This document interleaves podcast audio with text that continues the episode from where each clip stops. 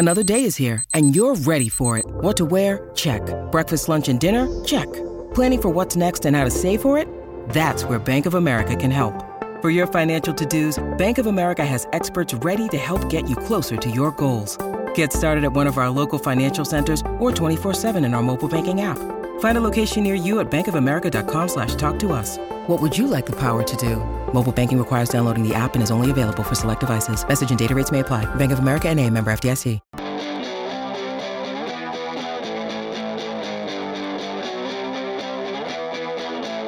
Your home for all the news and expert opinion. Inside Sports with Reid Wilkins on 630 CHED. All right, Vikings with an early touchdown. They go up 7 0 on the Patriots. The game is 4 minutes and 20 seconds old. Triple header for American Thanksgiving today. The Cowboys beat the Giants 28 20, and Buffalo knocked off Detroit 28 25. No hockey games tonight. The NHL taking the night off. Oilers did not practice today. They will uh, skate tomorrow. They play the Rangers on Saturday. Matinee 9:30 for the face-off show here on 6:30 Ched, and the puck will drop at 11. Cam Moon and Bob Stauffer will uh, have the call. Don't forget we got uh, a partnership here between 6:30 Ched and Air Canada for the Air Canada fan flight. We'll be sending a listener and three friends to Las Vegas to cheer on the Oilers. You get a round trip airfare with Air Canada, two nights accommodation, and four tickets to the Oilers game in Vegas on January 14th. So what you do is you go to the contest page on 630ched.com and tell us how you would cheer on the Oilers in Vegas. That's right. Tell us how you would cheer on the Oilers in Vegas. Kellen Kennedy's suggestion from the other night, a giant foam finger. Now you can suggest something perhaps a little crazier than that. You're in Vegas. You can go nuts. But Kellen is sticking with. Are you sticking with the foam finger? I need a bigger finger. Need a, a body-sized finger, a, a full body-sized foam finger. You could just wrap your entire body in a big foam finger. That'd be actually an awesome. You might. You would just look too. like. You would just look like the number one, I guess. yeah. Or what if you put, so it's four people, right? So what if you got a giant foam thing and, and everybody was inside it? One person's the, you know, the, the, the finger sticking up like the number one, and then Yeah. the other three people are the fingers that are folded back. Interesting. You could have a It'd team di- costume. It'd be difficult to move in that because have you ever tried to see a group of four people trying to move as one? ever? It's I, the I, fucking I've no, ever. Kellen. I have never seen a group of four people trying to move as one inside a foam costume finger. I have not seen No, that. I'm just meant in so it might work. I, I just love how you brought that up. Well, have you ever seen that? It's like no, I've never seen. I've never seen four people in a foam costume. Well, at least not a foam finger costume. Anyway, special effects. That's a good one. All right, so uh, go to the contest page on 630ched.com and uh, tell us how you would cheer on the Oilers in Vegas. It is called the Air Canada Fan Flight. Again, the game is January 14th in Vegas. We got a cool giveaway tomorrow that is uh, related to the Canadian World Cup soccer team here on Inside Sports, but we'll, we'll worry about that tomorrow night. Just give you a little uh, teaser for that one. Okay, 780-496-0063. Is anybody participating, Kellen? Oh yes, in the off-topic. Oh, you sound of the night. excited. That's that's good. I like your enthusiasm. okay, so the off-topic topic is if um, if you were John Herdman, or if you were the coach of the Canadian men's national soccer team or some sort of Canadian team, and you had to uh, bring in a famous Canadian to give a motivational speech, mm-hmm. who would you bring in? But you can't just pick another person from the world of sports. Right. Well, So, so Chris Hadfield, mm-hmm. Herdman gets Hadfield to come in. Astronaut, unbelievable. Like just that, that's incredible. I don't know if anybody's going to top that. So it has to be Canadian, and it can't just be a sports person. All right. What I'm really curious to see what people because I like I said I wandered around the office earlier today. Mm-hmm.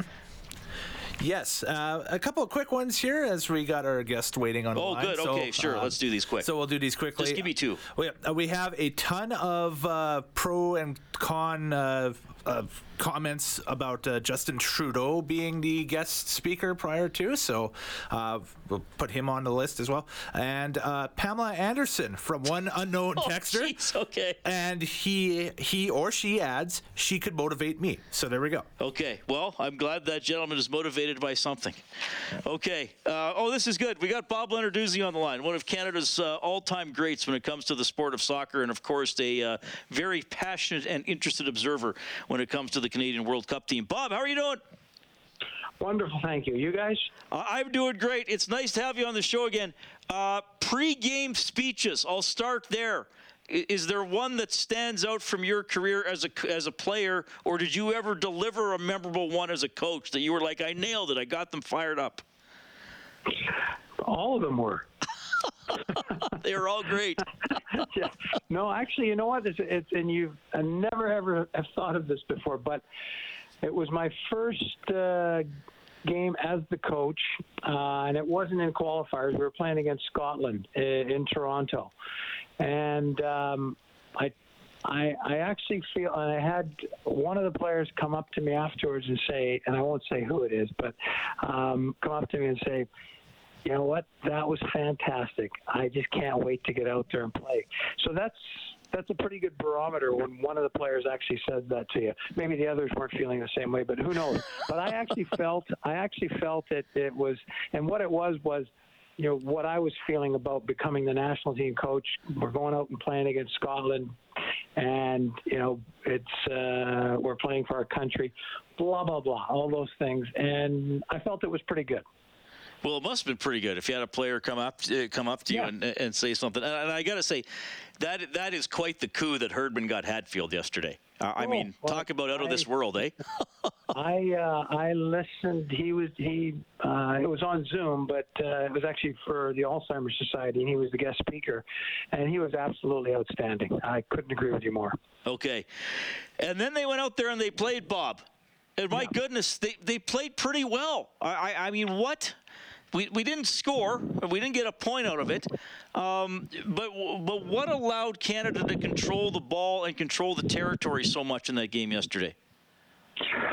I think that they respected Belgium, um, but they didn't respect them uh, that much. I think they realized that uh, they could either go out and uh, sit back, soak up pressure, and, and try to catch uh, the number two ranked country in the world uh, on the counter. And right, I was I was sitting there watching it. I'm thinking to myself, after the first five minutes, because right from the opening whistle, we we penned them in. Uh, we we created chances. We we created turnovers, and after five minutes, I'm I'm thinking to myself, okay, well, this is gonna at some point the the, the Belgians are gonna settle down and they really didn't settle down until the until the half, and then they managed to get the the the the one goal at probably the most crucial time, just before the half, where you could go in and you could say, "Hey, keep doing what we're doing. There's goals coming." And it, I think it it it certainly did not reflect um, how the match had gone that far because we were absolutely dominant the Belgians switched it up a little bit at the half, and we weren't we weren't getting through the um, the uh, the the middle of the park widthwise as much as we were in the first half, and we were it was more uh, not necessarily resorting, but we were we were in positions where we were crossing more balls into the box. And I don't think we had the, the same amount of chances in the second half as we did in the first half. But nevertheless, it was a solid, solid 90 minutes, except for a breakdown on the goal. And uh, you- you'd have to look at that one and say somebody messed up because it's a, a straight ball out of the back that uh, allows one of their attackers to get in behind the two, the, the three defenders that are back there, which uh, wasn't great defending, but it happened, and, and that's unfortunate.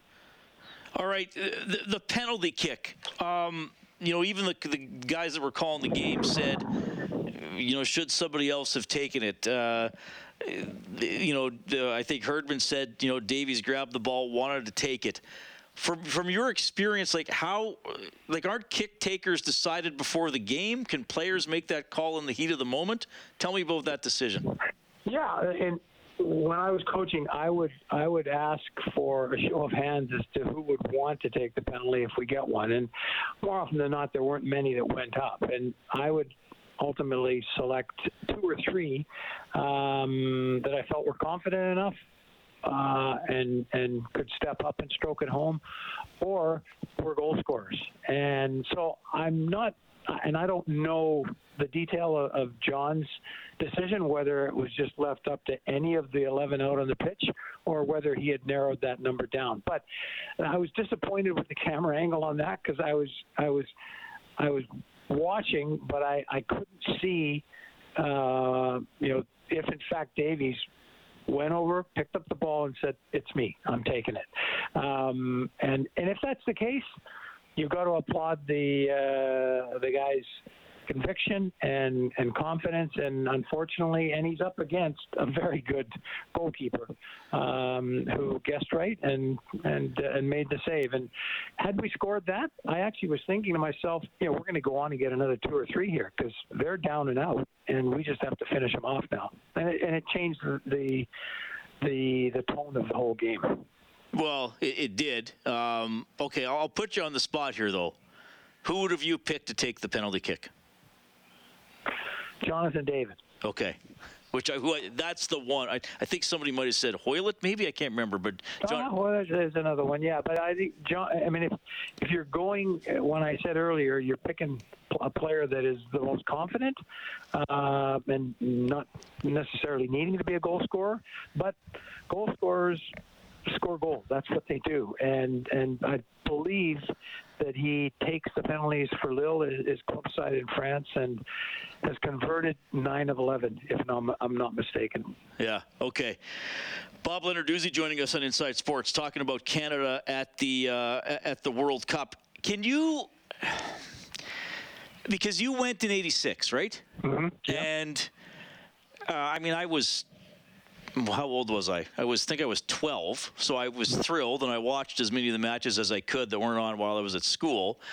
Um, but I, I, think there was the sense that Canada, you'll correct me if I'm wrong, you were on the team, but I think there was the sense Canada was a pretty uh, pronounced underdog. I don't, I don't sense that we should feel that way, though, this year, even though we might be lower ranked than some of the teams. Like, you, you know what I mean? Like, we might be an underdog, but I don't know if it's to the same degree as an 86. Is that fair, or how do you look at it? No, I think I, I think we're where we we are considered underdogs, but not to the extent that we were considered underdogs in in '86. Uh, and, and if you just look at, and I thought uh, Martinez, the the Belgian coach, was was very gracious before and after the game, and and his comment was, you know. They beat the Americans and they beat the the Mexicans and finished top of the group in qualifying. So, and we know what those teams can do. So they they are a good side, and I don't think that they anyone. I don't think that they stepped out onto the field and got caught by surprise because they took us lightly. Let's let's give John Herdman and let's give the guys on the pitch credit.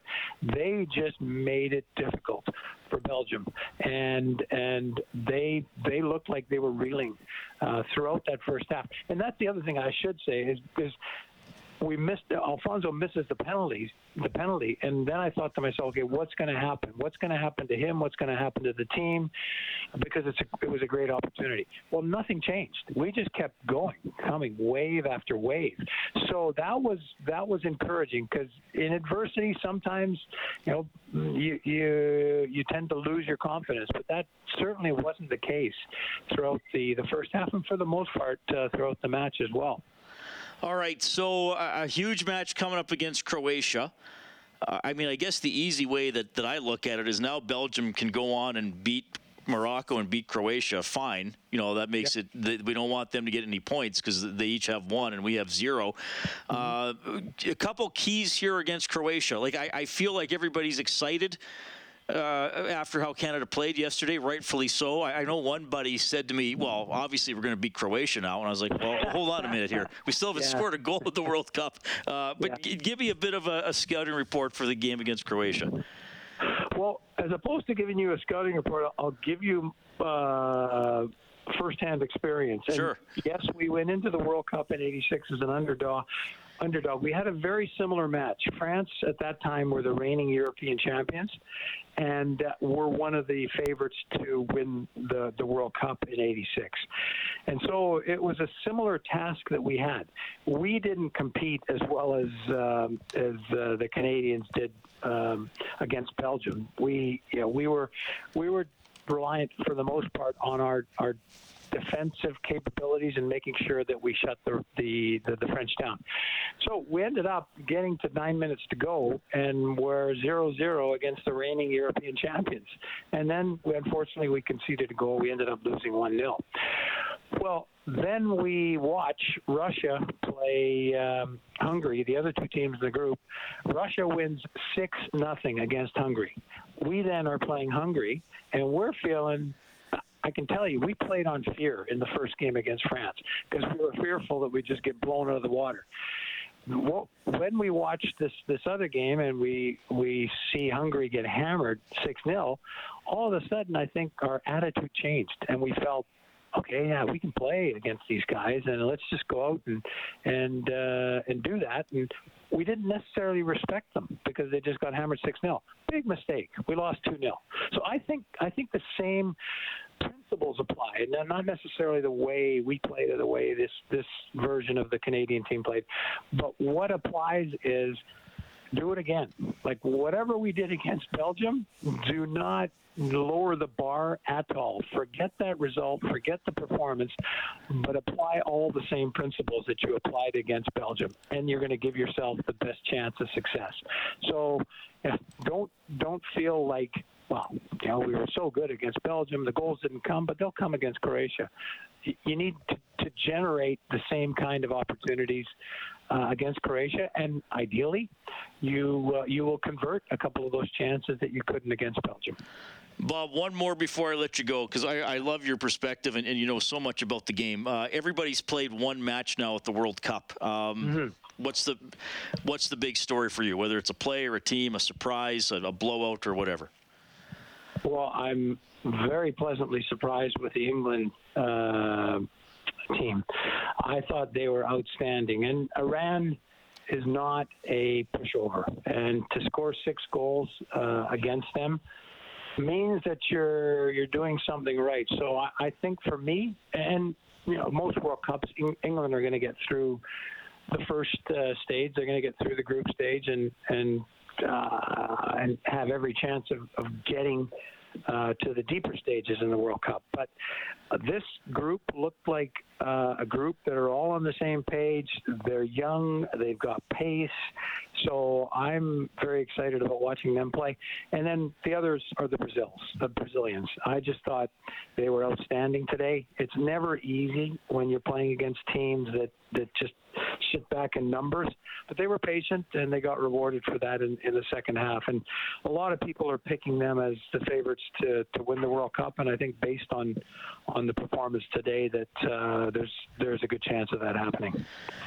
Bob, love talking to you. I, am going to bug you again later in the tournament because I, I, I love no your perspective, and, and, you've you've been there on the international stage and, and have great perspective. So thank you so much for doing this. Hope you're doing well, man. Let's talk again soon. Thank you. Pleasure. Look forward to it. That's Bob Leonarduzzi checking in, former uh, coach of the Canadian men's national team, played for Canada at that 1986 World Cup in uh, Mexico, and uh, now obviously a very knowledgeable observer with this year's tournament. That 1986 uh, tournament, different format. There were 24 teams instead of 32, so you had uh, the three best fourth place teams making the elimination round. Argentina won the tournament 3-2 over West Germany in the final. Okay, 780 496 0063. We'll get to more of your uh, off topic topic replies. Jack Michaels is ahead as well. You're listening to Inside Sports with Reid Wilkins on Edmonton Sports Leader, 630 CHED. All right, good to have you tuning in tonight. Uh, two minutes left in the first quarter, 7 7 Patriots and Vikings. When you need mealtime inspiration, it's worth shopping Kroger, where you'll find over 30,000 mouthwatering choices that excite your inner foodie. And no matter what tasty choice you make, you'll enjoy our everyday low prices, plus extra ways to save, like digital coupons worth over $600 each week. You can also save up to $1 off per gallon at the pump with fuel points. More savings and more inspiring flavors make shopping Kroger worth it every time. Kroger, fresh for everyone. Fuel restrictions apply. Our off topic topic is which famous Canadian who is not a sports personality or athlete would you invite in to give a motivational speech to the Canadian national team? John Herdman probably won this already by bringing in Chris Hadfield. Uh, interesting, we had somebody suggest Pamela Anderson. Mm-hmm. What else do we have, Kellen? Well, we got a new clubhouse leader. That's what we got right now. Oh, uh, really? Multiple texts coming in. They are in. They are literally a dozen, dozen more right now at this point for Michael J. Fox. Oh, that'd be cool. That, that would, would actually really be cool. cool I thought yep. him this afternoon. I wondered if we'd get any uh, Michael J. Fox. Uh, I agree. And if we could do, if I guess I didn't specify living or dead. I think everybody's assuming living. I think Terry Fox would apply because even though mm-hmm. what he mm. did was a feat of athleticism, he wasn't famous because he was in the NHL or a sports commentator. He was someone who was battling cancer and doing something extremely brave. So mm-hmm. I would think he would qualify if we could say somebody living or dead. But we'll stick to uh, to living people. That's a good suggestion, Michael J. Fox. We'll get to more of those. And I'll tell you about uh, what some of my colleagues said today as well. Jack Michaels, how would he change Thanksgiving?